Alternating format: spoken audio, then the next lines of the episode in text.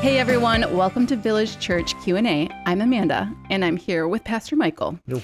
And the question we're dealing with today is what is the soul? Okay, if you were to describe the soul, I'm just off the cuff.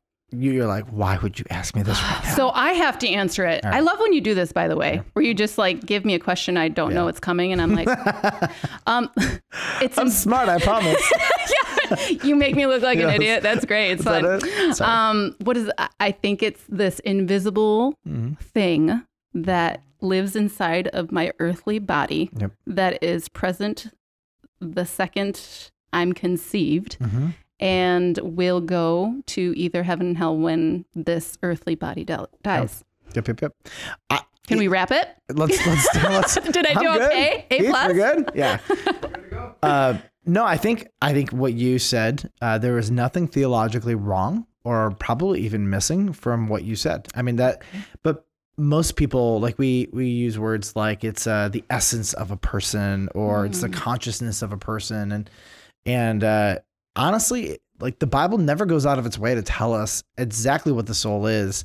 Um, there's a couple things we know about the soul um, that it's designed for the body. So that when we die and and we see a, a corpse uh, which is a body without a soul right?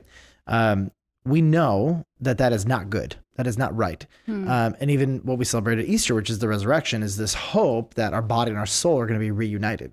So when amanda dies and amanda goes to be with jesus um, that is your soul uh, but that's not the end of it um, your soul is waiting for to be reunited with with your body Hmm. so we know, like the soul, like I can't see it, um, but I can see when it leaves a person, right? Hmm. Um, and it's also different than a sleeping person and a dead person, right? Yeah. Um, when the soul is inside of an unconscious person, like that's still like a living person. Still so um, we know that it's made for the body. The body is made for the soul. When God designed us, made in the image of God, uh, we weren't just physical creatures. There is this combination that goes together. Uh, we know the soul is eternal. Um, the soul cannot be destroyed. There's a, a theological, uh, I would call it a, a lie, uh, called annihilationism that believes that if you are sent to hell, God's too loving to let hell be forever. So after a period of suff- suffering, you are annihilated or you cease to exist forever. Um, and it's a way that some people try to justify the difficulty of the doctrine of hell, which it's objectively difficult, but um, so they say God destroys the soul. Um, so that that is like a um, I would call it not accurate biblically, but um, what you see in Scripture is that the soul lives forever. So once it's created and it's connected to the human body, which is at conception, um, then it is yeah it is forever. Um, we see that the soul is conscious, um, so that when we die and we're with God, we are aware. And um, it's interesting how the body and the soul go together. Like nobody can make sense of it. Uh, it's not like easy. Like you can't like open up a brain and be like, "That's where the soul is." you know? Yeah. Um, I, if we could, that would be amazing. Um, how do you measure something invisible? It's like how do you measure an angel's wing? I, I don't know. Do they measure in inches, Right. kilometers? Are they on the metric system? I don't know. Like yeah. When you think about the spiritual realm and the physical realm, um, the two are always interfacing with each other, but it's really hard to diagnose like one. We we live in such a physical realm; it's hard to like Yes. diagnose like what is spiritual and what's not. Um, what is demonic versus just a human decision? Do you know what I mean? It's like yep.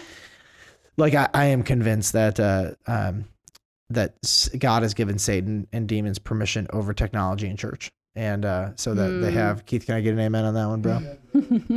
and uh, but like if anything could go wrong on a technological side, it's like really like it worked all week long, and now it's five minutes before service is Right. starting, and and uh, I just imagine little demons who are like They're running around. They're right like, now. did you see that? We totally got Keith. That was amazing. You know, so um, totally discouraged him today. yeah, you know, so there are things that we know about the soul, and there are so many things we don't know about the soul. So, for example, here's some stupid questions I think of: Is my soul only as big as my body?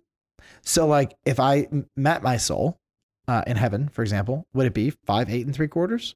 You know, Hmm. would it be wearing clothes? Is my soul naked? I mean, these are the kind of questions that like go through my brain. A child's Um, brain. Let That me be good. clear. That was good. What it sounds I like. know, I know. Oh gosh, that was so good. That literally, I mean, but I mean, that kind of like, see, I've been freed from the from the confines of small adult thinking, right? Yep, That's yep, uh, yep, something. um, yeah, but so trying to figure out, you know, what is the soul? How big is the soul? I'm Where thinking about go? How fast can a soul travel? where Can the a- Bible talks about a soul. The thing that first popped up into my mind Mm-hmm. is love the Lord your God with all of your heart, with all of your soul, with all your mind. I'm like, Yeah. these are three different components, but they're talking about an individual. Yep. You know? Absolutely, yeah. Um, so there's some different. All right, so there are different positions on souls uh, in the Christian community, and I think it's fair to kind of dig into them. Yeah. So three big ones. Here's the first one: there are Christians who teach that there is no soul. Um, that the vocabulary that the Old Testament uses, and there's all this, there's so many different words that float around the idea of our spiritual consciousness, if you will. Um, God's calling us, and He's like, "What's up?" You're right. Uh, but I'd like to are- say something. I know, right? I have an opinion on this. yeah. But there are all of these words that that try to like uh, go at this idea that there is a spiritual consciousness or spiritual side to us.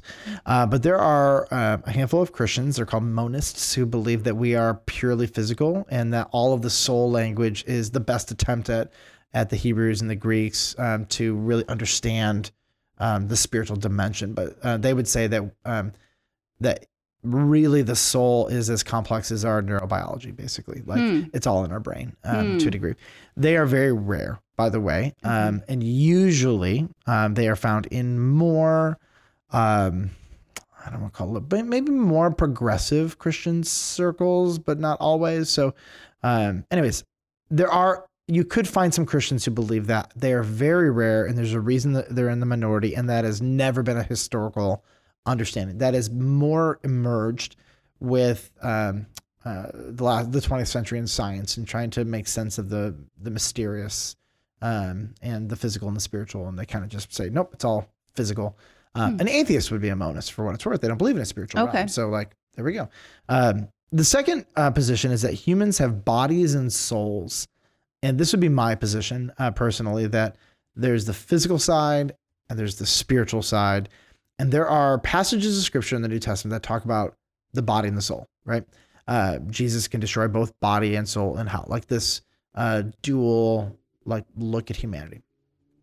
Um, that feels to me the most logical and biblical. There is a third view.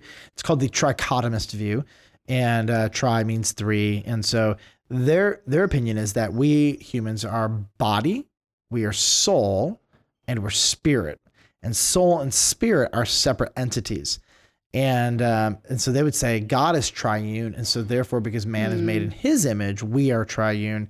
Okay. And um, there are instances. So First uh, Thessalonians chapter five verse twenty three says, "May God Himself, the God of peace, sanctify you through and through. May your whole spirit, soul, and body be kept blameless at the coming of our Lord Jesus." And so there you see, okay, that's great.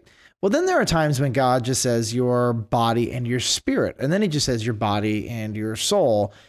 Like it's all this interchangeable. Like there's the Verbiage. like non-physical dimension and there's a physical dimension but the trichotomist is going to say no we are three we are body we are soul we are spirit um, soul would be um, uh, what animates us it's what gets us like alive the spirit is the rational and moral sense of ourself and again i don't i don't know that the greek language has that kind of like nuance to it and even the apostle paul he just uses sometimes he calls it our spirit sometimes he calls it our soul sometimes he calls it our spirit and our soul I mean, there's always a body, but then the spiritual dimension is there's all these different words kind of kind of used for it. Okay. Um, and so I would I would be somebody who believes that there's just a body, you know, and a soul.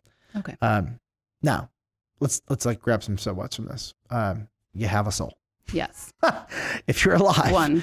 you, You have a you soul. have a soul. Mhm. Um, understanding the soul will probably not be helped by science. Science is wonderful, but science measures the physical realm and Yep. not the spiritual realm. Yep. And so I'm not looking to science to tell me more about the soul. I'm looking for the science to tell me more about the body. Um, partic- particularly um, neuroscience, I'm looking for them to tell me more about the brain, right? I want to know what's happening like there. Um, but everything we uncover about the brain doesn't contradict the reality of the soul. So there's that. The second thing I want to, second, so what I want to take away is that the soul is of immense value. So God, Jesus, died on the cross to save souls, also bodies. Hmm. Like we're not going to prioritize maybe one over the other because um, God is going to redeem all of them, right? Our body and our soul are going to be brought back together. But if I had to give primacy to one of them, it would have been our soul. Yeah. Uh, because our souls are still conscious apart from our bodies. Our bodies is just flesh when it doesn't have a soul, but our soul can seem to live on. But our soul is of great value, and the blood of God was shed to redeem our souls. So um, never under, under, underestimate the the value of a soul.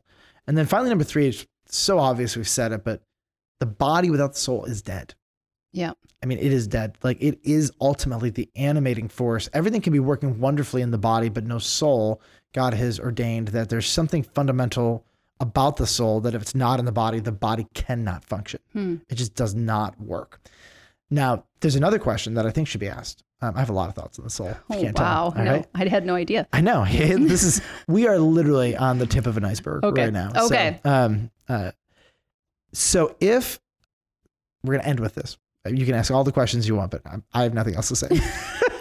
so if a a human is made of body and soul, hmm and the soul leaves, the body is dead. Does that mean that animals have a soul?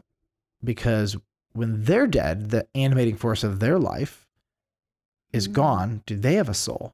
hmm If not, what is what is left of them? What is animating them? Um, if we say, just interesting dialogue here, if we say that only humans have a soul, uh, and that the soul is required to animate a human body, well, then what's animating What's an animal difference? body, Yeah. right? hmm I don't have good answers, by the way. hmm so you can you can ask me that all day long. I don't have a good answer. Uh, I just know the Bible teaches that uh, when the soul, when a body's dead, the soul leaves. The humans have a soul, and our soul um, is made, made in the image of God, whatever that means for the soul. I don't know. just know it. know that. Um, and uh, it's really valuable. And and the blood of Christ wasn't shed for a bunny rabbit. right. You know, Yeah. The Bible's really clear about that. right? So.